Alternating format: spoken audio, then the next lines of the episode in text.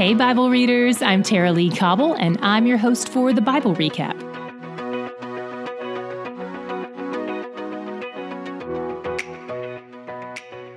Let's talk about the difference between anointing, consecrating, and ordaining, since we saw those words a lot today.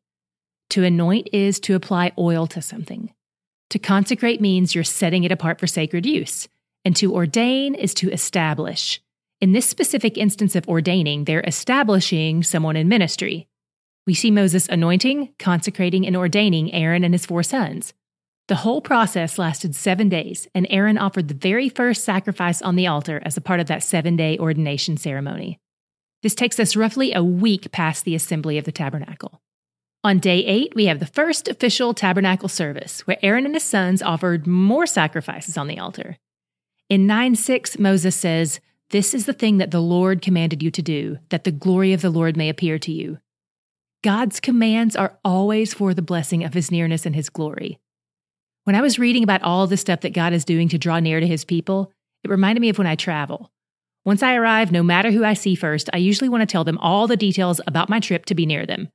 My flight was delayed, and then just as we were supposed to board, they changed gates and I had to run through the terminal. My seatmate smelled terrible and snored loudly and leaned on me, and I did all this to be near you. Aren't you happy?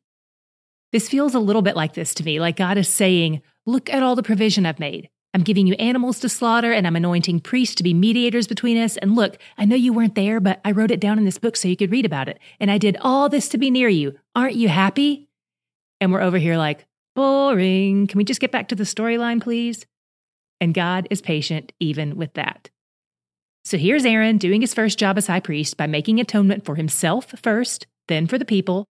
Remember that atonement means covering. This is to cover their sins. The order of this process is important. It starts with atoning for sin through the sin offering, then it moves to petitions and praises in the burnt offering, then on to communion and fellowship in the peace offering. Aaron blessed the people, then he and Moses both blessed the people. Then came the biggest blessing of all the glory of the Lord appeared to all the people. Fire came down and consumed the offering, and the people lost their minds. They fell on their faces and worshiped. Praise is the proper response to all God's actions. In chapter 10, we hit an important passage.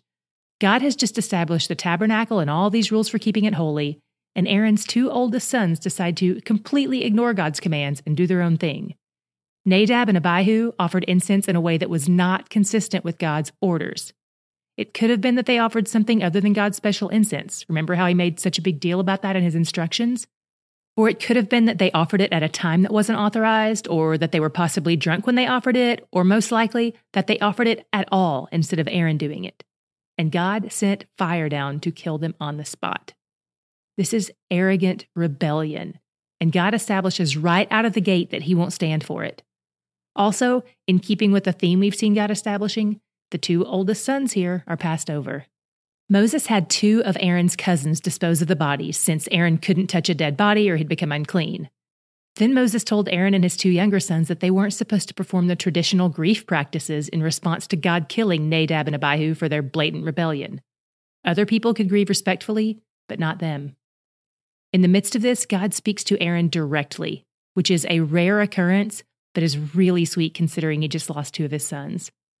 And God gives him specific orders about the way he and the other priests are supposed to be set apart. First, they have to avoid drinking on the job.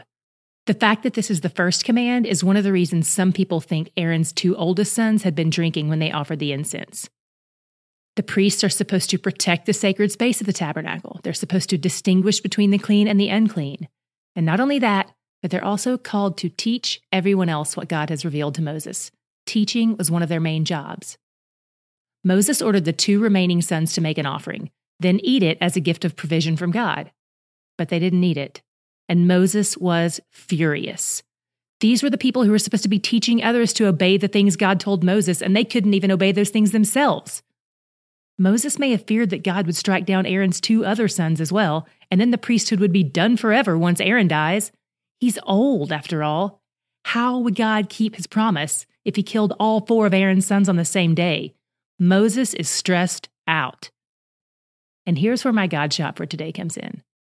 I saw God's character in Moses' response to Aaron.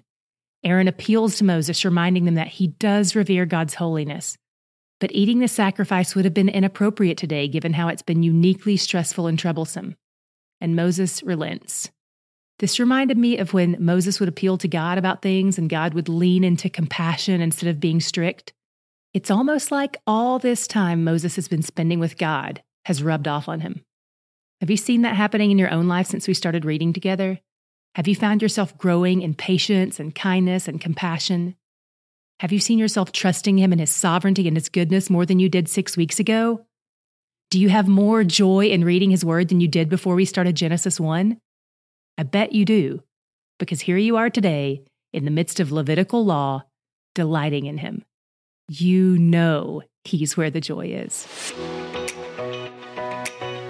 Lots of you ask us for recommendations on a study Bible or commentary. What a great thing to invest in! We've put links to our favorite study Bibles and resources in our Amazon storefront. You can check them out at amazon.com forward slash shop forward slash the Bible recap or click the link in our show notes.